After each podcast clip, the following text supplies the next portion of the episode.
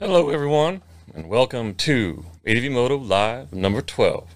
When the going gets tough, to tough get into ADV.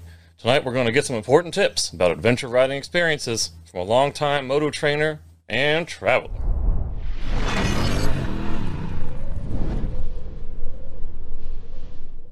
Many names have not only become popular in the ADV world until the last few years, since its surge in America. But some have been promoting safe riding and travel since its grassroots beginnings here more than 10 years ago. Our featured guest tonight has not only been a staple of ADV education and travel for more than 10 years, but also an easy to recognize YouTube personality. Everyone, please welcome Brett Tkacs. How are you doing today, Brett? I'm doing fantastic. Thanks for having me on the show tonight. That's great. Where are you at right now? I'm in Chattanooga, Tennessee. Just heading out to see Lookout Mountain, and I'm heading up to Kentucky to do some motorcycle training, believe it or not. Oh, that's fantastic. What's the program that you're doing this week? This week, I'm actually working with the United States Army. There's a special forces group up there that I'm training, and we'll be here for the week. And then I get to uh, hightail it home to do adventure training back in Oregon. Wow. So you spend a lot of time traveling around, yeah? a ton of time. I could tell you more details about what I'm doing, but like I said, it's special forces. So if I told you, I'd have to kill you, and then we'd have to blow up the phone. So we don't want to do that. No, they have devices for that too now, I'm sure. They've got everything these days. a drone hovering overhead right now. It's, probably, it's, got, it's got a thermal image on your butt waiting for you to say something wrong. Oh, well, stranger things have happened. So, anyway, could you give us a quick personal introduction for those who may not know you? Yeah, well, actually, well, I- I imagine a lot of people may recognize me at this point, but I've been in the motorcycle training world now for over 20 years. But very few people knew me until just a couple years ago when I took on a project to develop just adventure training videos under the title of MotoTrek. And so now, obviously, a lot of people recognize me. But I've been doing adventure training for civilians for now about 13 years, long before it became as popular as it is now. And so here I am. I'm still making videos and I'm still training riders. And most importantly, I'm still traveling the world and being a good ambassador for the country I live in and for motorcycles in general. Wow, that's pretty sweet. So, for 20 years, so that's even longer than I thought originally. I mean, the whole ADV industry in the United States hasn't even really gone back all that far as far as being popular. So, for over 10 years. So, I guess before the whole adventure scene, you were mostly just doing it for the services? Yeah, I was doing so around 1996 is when I got into motorcycle training in general. And I sort of accidentally fell into adventure training. And that really picked up around 2007. I started toying around with it, but I didn't get serious in about 2009. And that's when I started doing things just so I looked credible. Because I started training people and I thought, well, shoot, if I'm going to be teaching people how to ride these off road, I better buy a bike. So, like most people, you go down the line, and you buy a KLX 250, and then they had a V Strom, and then DRZ, and then the BMW, and you know, you go through the whole line of stuff. And after a while, you realize I'm not faking it anymore. I used to take trips to Mexico or do the BDRs just so I would say, I've been there, I've done that. And now I'm just driving myself to go to countries that I've never been to or places I've never been. So, what was your first bike? What did you learn to ride on? You know, were there any people that were sort of an influence on you in your early riding career? Well, everybody has a story. So mine started on a Yamaha 185, where my brother, I was in high school, so I was 15 at the time, and my brother brought me out to this orchard in a just an incredibly thick fog where you couldn't see but maybe 10 feet in front of you. And he pointed out all the controls and he said, go that way and don't hit any trees. And I survived that. And then things kind of grew from there. And, and my first adventure bike was a 1976 Kawasaki KZ400. And all of my off road excursions were unplanned. But I consider that the beginning. wow. And about how old were you again? Well, that was when I was 15. That's when I first started riding. But I didn't get into dirt riding. And most people might be surprised about this because they do watch the videos and they know that this is what I do for a living. I was in my 30s before I got into dirt riding. Our riding school up in Washington, Puget Sound Safety, we started a dirt program and we brought up another curricula and I started teaching people how to ride basic dirt bikes, but I wasn't a dirt rider. And so I ended up buying a dirt bike. And then a dealership came to me and they say, Hey, can you do something for the adventure riders? I'm like, Well, I don't know what to do about these big adventure bikes. They don't belong off road, anyways.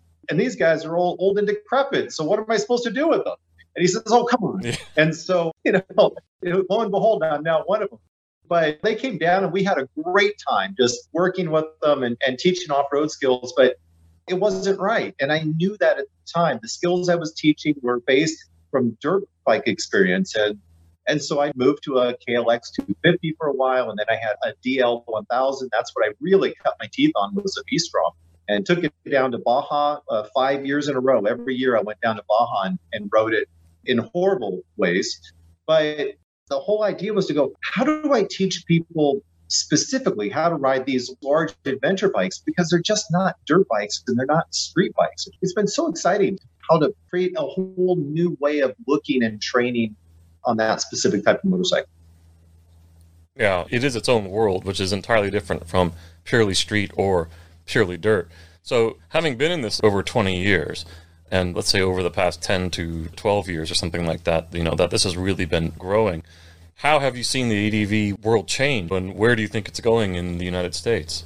The way I've seen it change, when I first got into adventure riding, it was really the Ewan McGregor era. And it was at its cutting edge. And adventure riding at the time was best defined as overlanding on two wheels. And since then, it's right. really expanded. And now it varies anything where a lot of dual sport riders have sort of been sucked into that adventure world and to the other side where you have the big bikes that are, that are brought in. But I think at this point, adventure is really what people define it as because you see these big, massive adventure bikes people go dual sporting and dirt biking on. You see, and I have people come to me to these my adventure training camps and my training tours on XT225s that are getting ready to travel the world. And it's not the bike, wow. it's the attitude, it's the dream, it's the desire. And although many of us uh, fantasize about traveling the world for years on end, the reality is most of us have jobs, we have families, we have obligations, and our adventures only take us out for a weekend or a week or a couple of weeks. And if we're lucky, we can travel someplace you know, more exotic than our own backyard. But most of our adventures are pretty close to home. And that's what the adventure world is. That's the reality, regardless of what we want it to be. Yeah, well, there's been a huge, I'd say probably especially in the past five to six years, there's been a massive growth, not just in the training, but also in the rental and the touring and everything, and not just in the United States either. There have been a bunch of firms and companies of large and small size that have popped up in the United States, but really you can go pretty much anywhere in the world now and get a bike and a guide or a bike with a GPS on it and some tracks and just do some really amazing riding have you done a lot of the fly in and ride sort of stuff? And what's your experience been with that? I think you were in India or something like that doing that not too long ago. Well, I have done quite a bit of that. Before I go into that, I think you really nailed one of the challenges about where the adventure world's going, because that was a question you asked me is where's it going?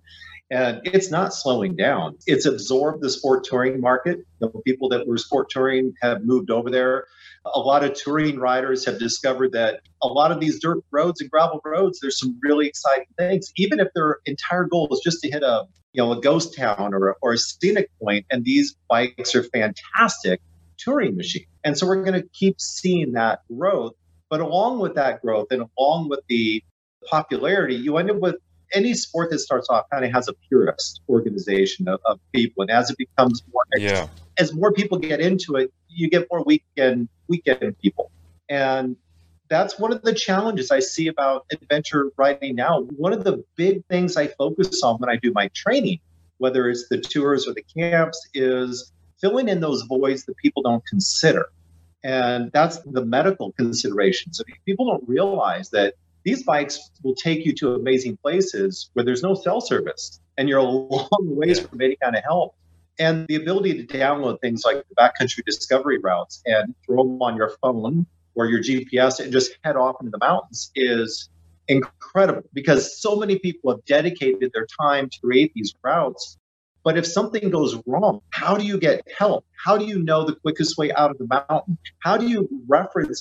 People don't even know how to use paper maps anymore very often. They never used a compass. So many people are just coming into this with very little outdoors experience. And I'm finding it's teaching things like fixing flat tires, using a compass, using a map, understanding the importance of medical equipment. And for some people, just learning how to cook outdoors as a pleasure item. Now, these are the things that I think are some of the challenges of the adventure world as people start expanding and going into these these areas. Yeah, you're absolutely right. Of course, they have much more stress on being more self-reliant and kind of learning all of those basic survival skills that we can take for granted when we're in the comfort of our own home, sort of thing, in our daily routine. So, when you do your training, is it all riding oriented, or do you also cover some of those other skills? I absolutely have to cover those other skills. And I really have two different formats. I do what I call adventure camp, and it's a fixed location so that we can spend time going through toolkits and learning how to change tires. But also, I have a mobile bike, which you see on the screen now, which is the adventure training tours, where people who really like immersion training, they just need to be dunked into it and and really have the opportunity to have it be real and not fake and not just hey we're going over a log but they realize there's a real route on that trail or there's a washout. We have to get around that washout. They like the reality and so i have different training formats and each one has its pros and each one has its cons but the big point for me is to be able to take people into these environments to give them the skills to give them the opportunity to try it out while they have a safety net, while somebody's there that has the medical training, who has the communicators, so that when they come out of it, they realize, wow, I didn't realize adventure riding wasn't just buying a big bike and learning how to ride it in the dirt. Frankly, learning how to ride it in the dirt is it's fun, is challenging, but is by far not the most important aspect. That's my yeah. that's hard to, to get people to open up and understand those the importance of those other elements.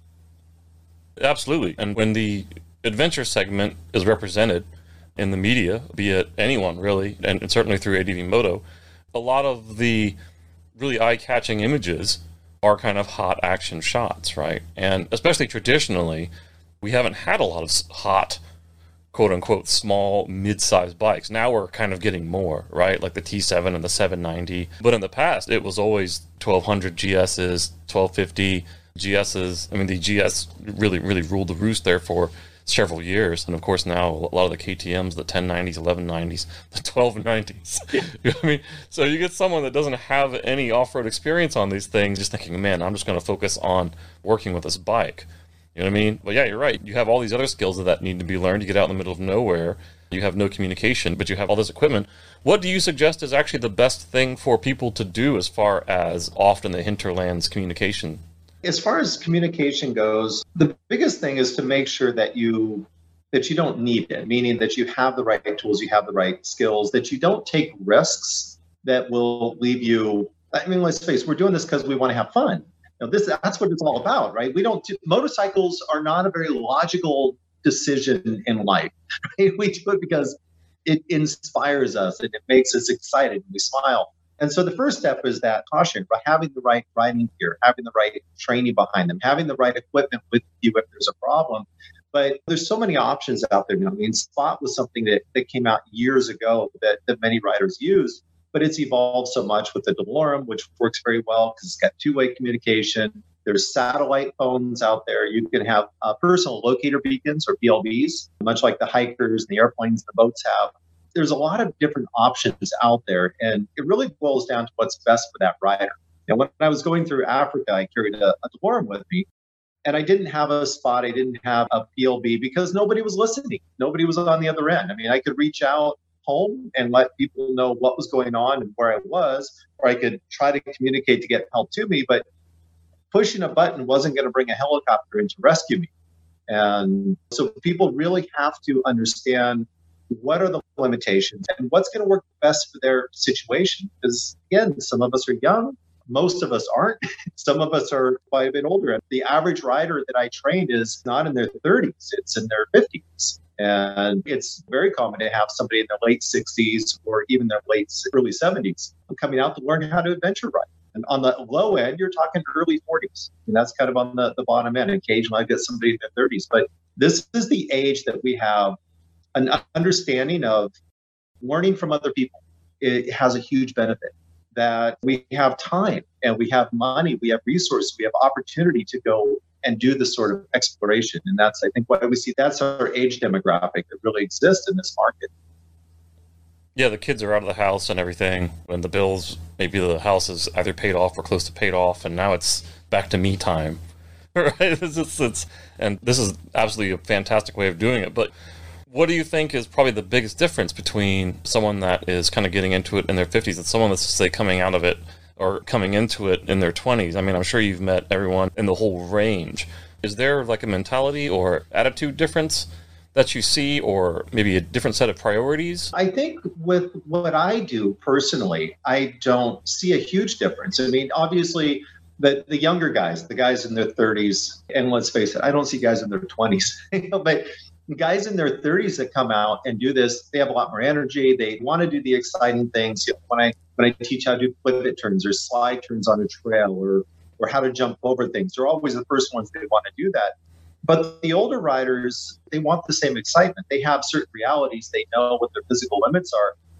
And the same reason we mentioned, what am I doing this week? I'm going up to train military. When I train military for off road stuff, it turns out I train them exactly the same way that I train adventure riders, just for different reasons. And if you think about it, the goal is don't get hurt, don't break your equipment, and don't waste energy. Because as we're older, and again, that's where I'm. We don't have as much energy to waste. We don't have as much strength. Often, having a bad joint is one of the things all my riders have in common. There's something there. And we have really big bikes, and we cannot wrestle these bikes. You cannot win. They are too big. You have to understand that you're never actually in control of one of these bikes off road. That, in fact, you're command, but not in control. You have to learn how to relax and how to think your way through things and be gentle and use precision. Use the land as an asset and not look at the land as something you have to attack and conquer. And for the military, these are younger guys, but they're not professional riders. You know, they're wearing 100 pounds of kit on them. They're in combat situations where they can't afford to get hurt.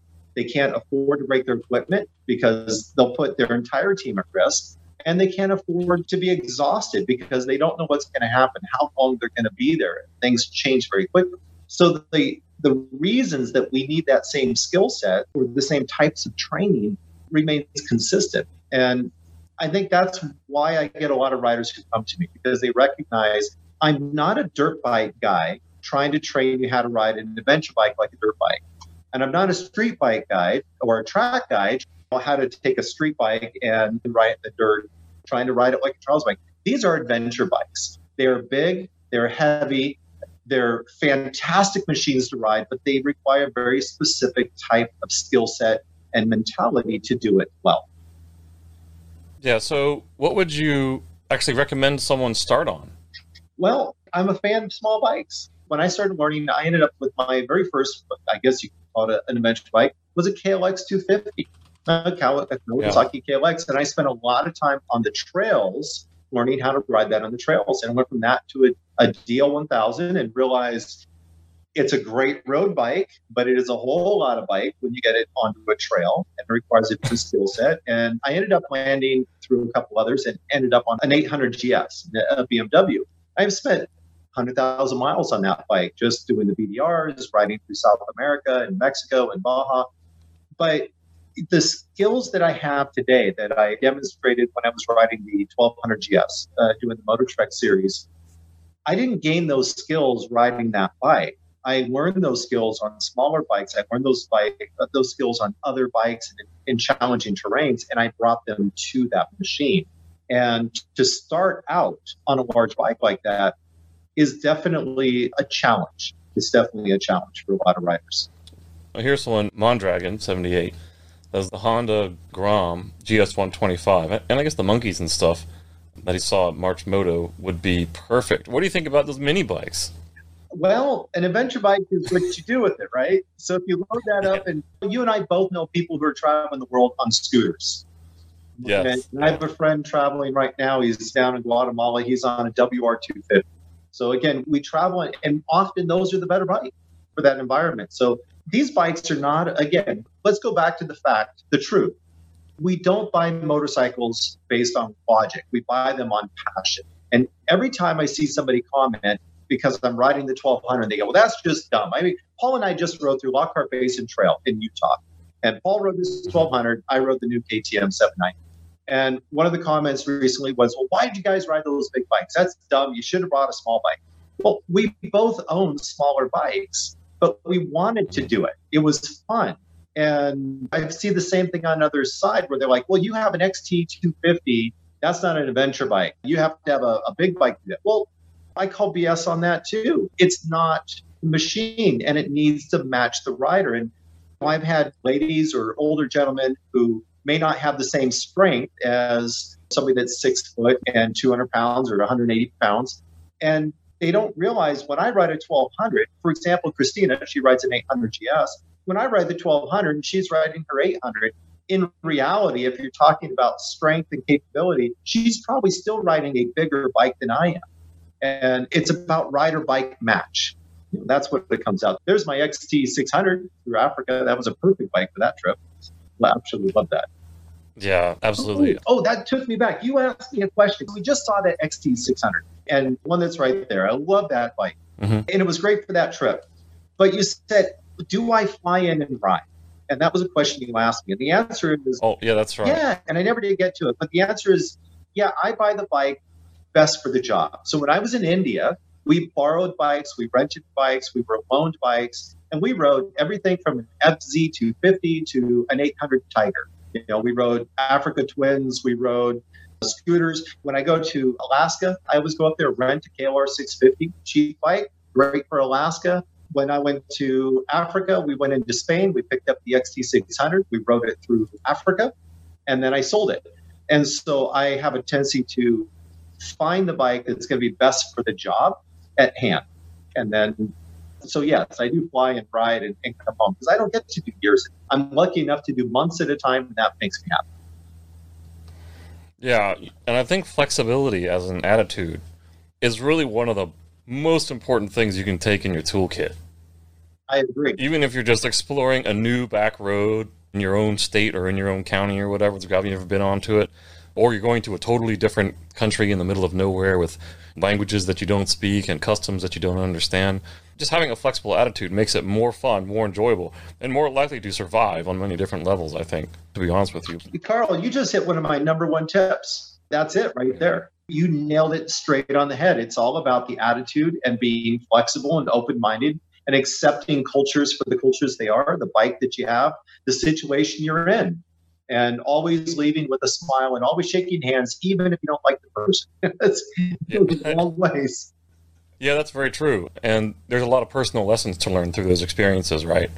Things you thought were uncomfortable for you before. You know what I mean? Suddenly you realize they're not such a big deal, right?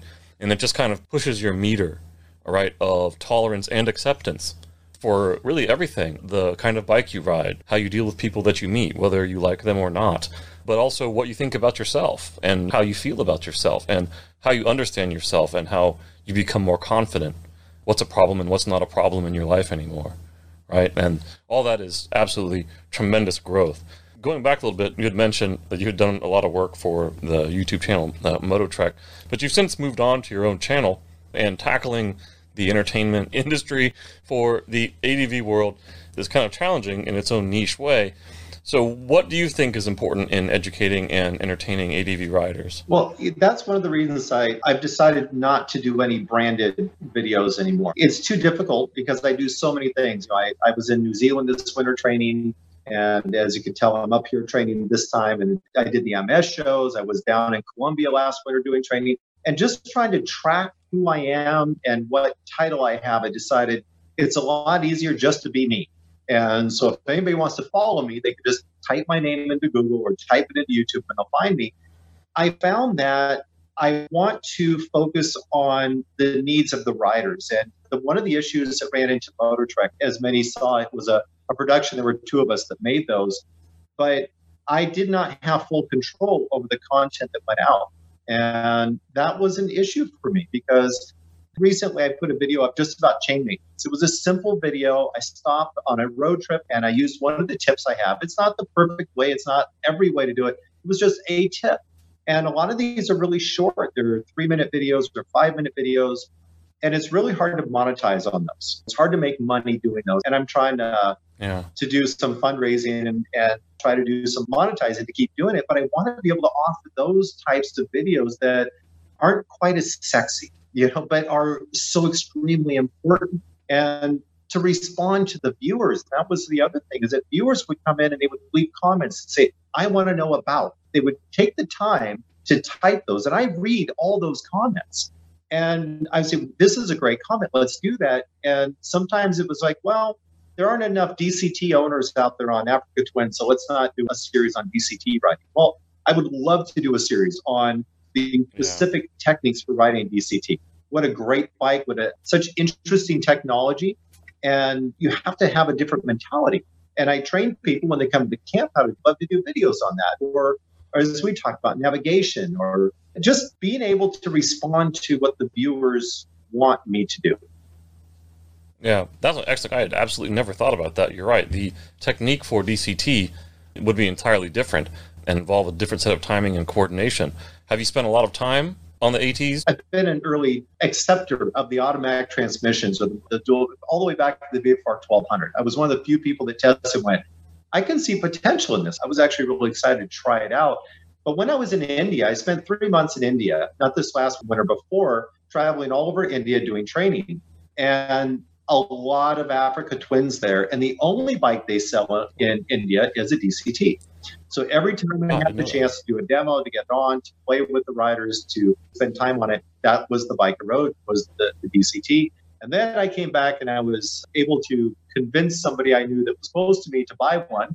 And so I'm able to grab a hold of his bike periodically and play on it. And I'm hoping to use, if I can talk him into it, to use his bike as a bike to create a small video series just for those riding techniques, just for those riders.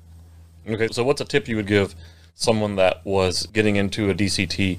The first tip is DCTs are not for beginners. That's one of the 1st mm-hmm. misnomers is I want a DCT because I'm not very good on the clutch. A DCT requires the rider, the pilot of that bike, to be much better about staying in control, about staying forward on the bike, about not getting kicked back because the thing that gets us, you've heard of whiskey throttle, or, or the viewers, if they're watching, if they haven't heard whiskey throttle, it's when the bike launches in front of you, you grab the throttle and it launches and you're full throttle, ah, the bike goes wheeling off and becomes really exciting YouTube material.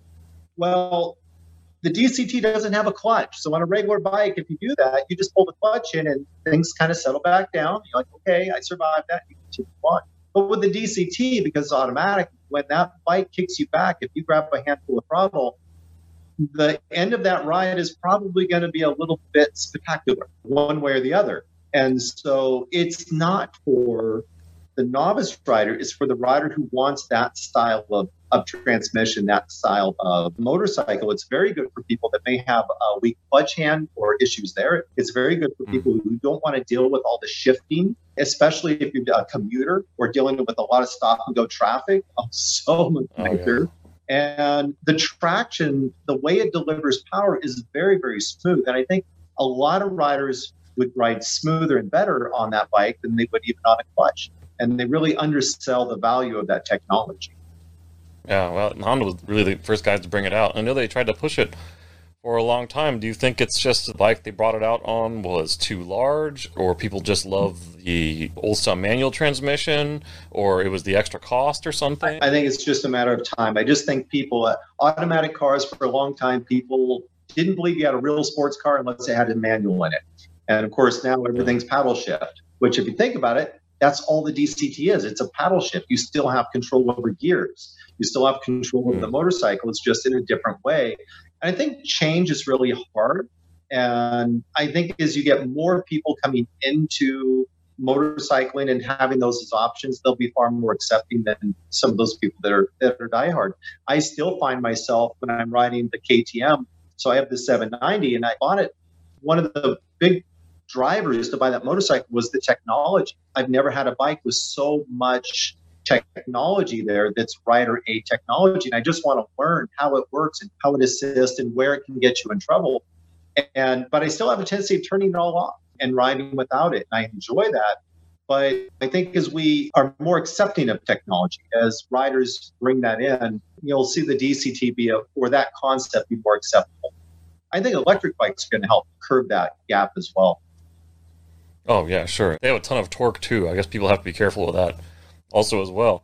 So it's not for a new rider, but how about a few cool tips for new riders from the more technical side from what we've seen right in in the industry is you know like you said right you have a lot of people from sport touring coming into the ADV and they're using ADV, the large ADV bikes for sport touring because they're amazing for it you got this upright riding posture great visibility and now you've got all the bells and whistles that any sport touring bike would want slightly longer suspension so as long as the reach is not a problem right then it pretty much looks like the way to go and then from the dirt to the ADV, where someone's coming from a trail or motocross oriented riding onto a dual sport oriented riding.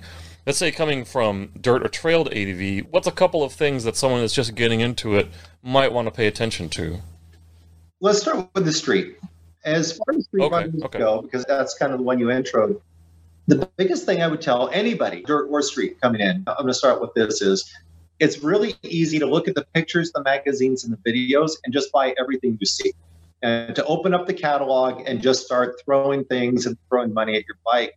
And these OEM bikes are usually quite capable. That they often only need a few minor adjustments to really, and it's usually protection related, just to make them you know better off. But even a lot of the factory skid plates are fine for a lot of what riders are doing.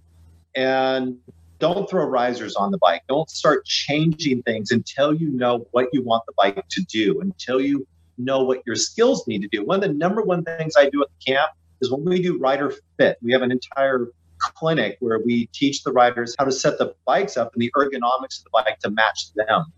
The number one things we do is remove risers because the first thing that riders like to do is throw risers on and it's before they understand the way to be in the proper balance and the proper position on the motorcycle. And we end up changing those. There are exceptions, of course, depending on the bike. Like the F750 GS is a little more street focused, so taller riders might need risers. If I'm 6'3, I might need risers. But I'm seeing guys on very equipped motorcycles like that are very well the ergonomics of them are correct, like the Africa Twin, and they might be 5'10, 5'11, immediately throwing risers on the bike, and it just really throws them into the wrong position. So don't throw money at the bike until you know what you're doing. Take your time. Uh, don't get excited. Wait just a little bit. But as far as the riding skills, the technical aspects of going from the road to the dirt, road riders to dirt riders is a really tough transition because road riders are used to the bike feeling very stable and very secure to the road. And when they go from the road to the dirt and they realize that this bike wiggles and moves all over the place, they tense up and then they try to take control because they feel like they're in control of the motorcycle. And that's the top mistake riders make is thinking they're in control. I did a just a really short video on rake and trail because rake and trail is what keeps the bikes balanced. And this whole thing, I'm just sort of coasting down the mountain. My hands are off the, the handlebars and I'm talking about how the bike balances. What I'm really trying to show people is that look, just because you're on gravel, just because you're going downhill, doesn't mean this motorcycle falls down. I'm riding it, my hands aren't on it. The bike will stay balanced. And the more riders learn how to stay relaxed on the bike, to not grip the handlebars and to allow, their hands to kind of palm it, then the better off they're going to be. And that's the first thing is recognize you're not the one in control, that the geometry, the engineering on those motorcycles, the bikes don't want to fall over. The other two other tips I'm going to throw out just for street riders, we'll stick to three, is off road, the clutch control is critical. It can be very easy to get on the street and ride a motorcycle a lot like you drive a car, where the clutch is almost in or out. And you do a lot of your management with just using your throttle hand. And when you're off road, you don't get to do that. You know, you really need to be able to manage traction if you're in the mud or if you're in the gravel and to use that very fine motor control. The last one I'm just going to say is that, you know, standing up can help. It always gives you better visibility, but standing up alone does not make things better. So I see a lot of riders try to stand up because they see it in the videos, but they don't really understand why they're standing up and what that does for them. Standing up gives you greater visibility. And a lot of people think, well, if I stand up, I lower my center of gravity. And that's not necessarily true, although it can be true, what you're doing. So, yes, it's okay to stand, but don't burn up your calves. Don't stand far back on the bike where you're out of balance and spend some time researching and understanding what that's all about. And I'll have videos on that as well. There's other videos I did. I did some on MotoTrek called The Weightless Rider. It's a fantastic video that talks about this concept and this dynamic. But that would be my three top tips for street to dirt. Cool. Awesome. I would like to interject with a question, again from Mondragon. He said, How much technology is too much for an adventure bike to have? And I think if you're starting off road and you have this, this large bike, especially that, and it has a lot of bells and whistles on it, sometimes quite literally, how much of that ends up being a distraction? Things like TFT displays now, they're almost like having a little mini TV. Certainly GPSs. I mean, I've been guilty of looking at GPSs and stuff too, and I probably should have been paying a little better attention, so I have to rein myself in a little bit. You know what I mean? But is there a level of technology that is too much if you're learning? Well, I think everybody's off road. And we're really talking about two different things. If you're talking about distractions, know, GPSs and the screens and your cell phone. And for me, I always use Bluetooth. That way, if I have YouTube playing while I'm riding, I can hear it. Just a joke. But certainly, distractions are a problem. But technology itself, I don't see as an issue. This technology has been designed to make us better riders. If you're dependent on the technology, that's an issue. But if you have the technology to back you up, that's an advantage. This is what I do professionally. And I just bought a bike with almost every little bell and whistle that you can get. I've got slipper clutch and power modes and multiple levels of traction control and ABS for off road, for on road. I can turn it totally off. I have lots of options. And I like that for riders. And I've had people ask me, well, I, I don't want to buy with anyone that has all these new bells and whistles on it because I don't want to become dependent on it. Every one of these motorcycles, you can turn that technology down or you can turn it off. And I do believe you should train without it. You should understand what the bike's really doing. Don't let the technology cover up your flaws or your errors. On the other hand, I'd much rather fly a plane with a, an ejection seat and a parachute than without one. You know, mm-hmm. knowing that if I make a mistake, it's going to step in and help me out. I'm running with ABS, off-road ABS, and I make a mistake, that that ABS there has saved me and I can move on. So my thought is, no, I don't have a problem with the technology. I don't think it's an issue unless you're traveling the world and you can't get support or there's a lot of things that can go wrong because you have more sensors and more costs. But that's again, that's a whole different consideration than does it help the rider? Right on. All right. So, how about from trail motocross to dual sport ADV? Okay, perfect. My number one tip the, the thing that's obvious that I can point out to dirt rider. Adventure bikes do not crash like dirt bikes. What does that mean? Yes, we can ride a dirt bike aggressively and we can ride a, an adventure bike aggressively. We can ride that adventure bike just like a dirt bike right up until something doesn't go as planned. And then they don't crash the same. There's a whole lot more weight going on there. There's a whole lot more chance of injury, of damage to the machine. So you have to think differently when you get off of the dirt and you get on one of these big adventure bikes. Our best knobbies on an adventure bike are not anywhere near what you get on a dirt bike. So that's the number one tip for, for those riders. The second thing I would point out to them is suspension on an adventure bike is always being taxed. When I'm on a 200 pound bike and I'm riding through the woods, I can jump things, I can plow into things. I can be pretty sloppy, to be honest, and the bike's going to cover for me. But when it's a 500, 600, 700 pounds of bike, depending what bike you have and how much luggage you have on board, and you're bouncing into rocks and logs, that's when we cut tubes. That's when we bend rims. That's when we blow suspension. We don't have as much suspension travel. And so you have to remember these are delicate machines in the aspect that we have to ride them with more precision. We have to be better about reading the terrain, reading the trail, understanding how to roll over or how to use the land to benefit us. You know, where are the banks on the trails that we can ride into? And I would say that's you know probably the second thing I'd point out for him.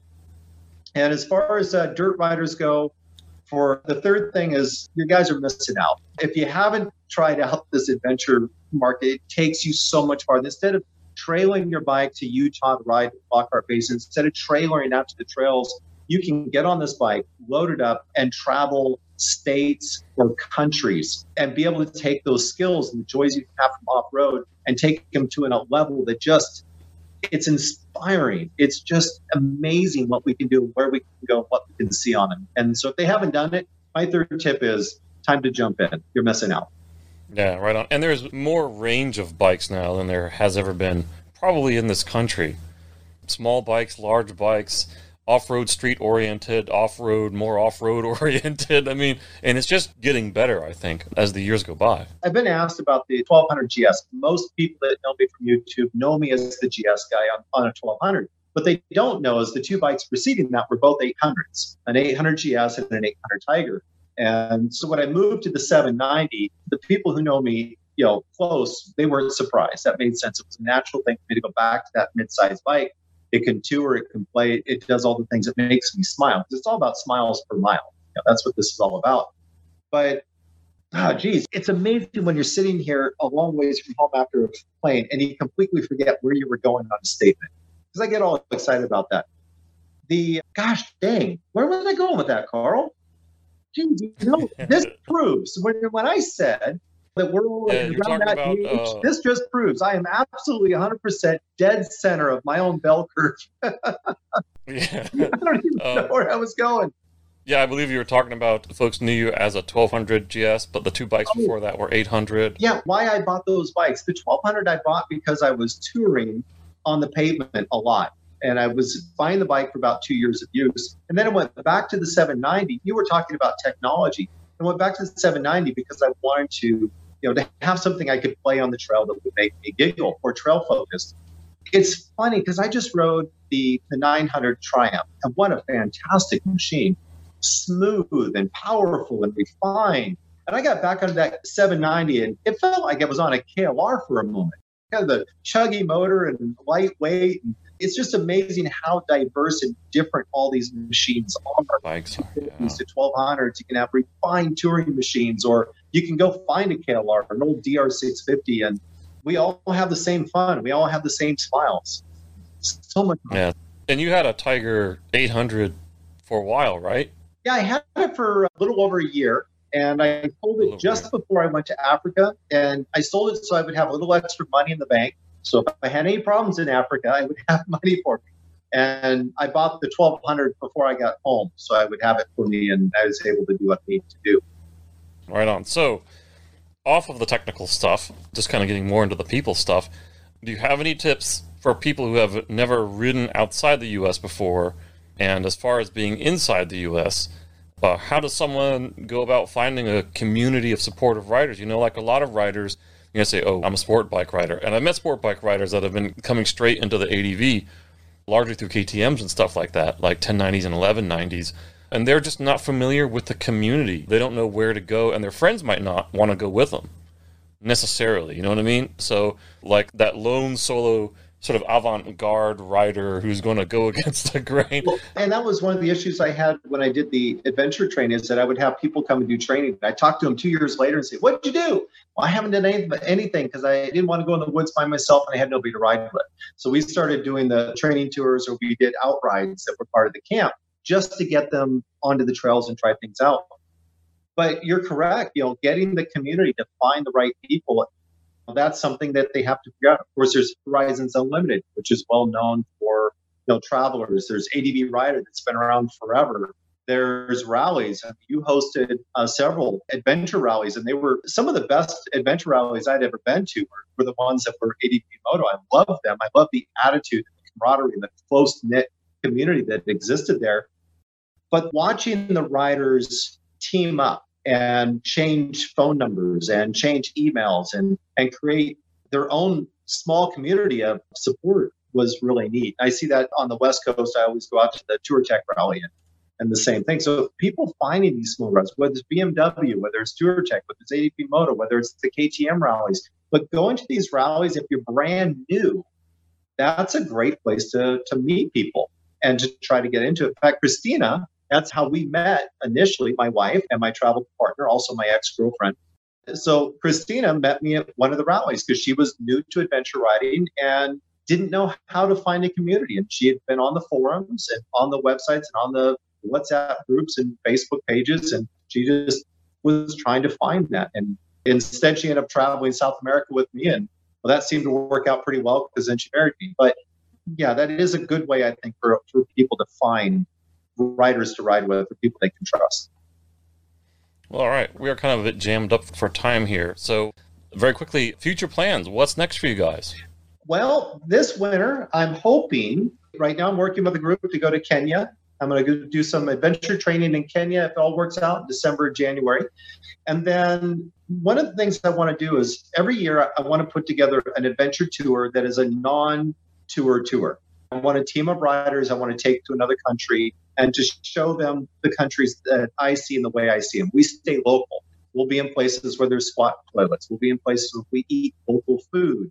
We'll always have support. We'll make it safe. And so this year, I'm taking a group of riders to Nepal. And unfortunately, I'm bringing to up to 10 riders but I lost four. Not lost them like they died uh, due to the COVID, but just jobs and all the other issues. So I'm down to six riders doing that. So there, I still have a couple spots. If any of the viewers are interested in joining me, they can find that on my webpage at bretttkacs.com.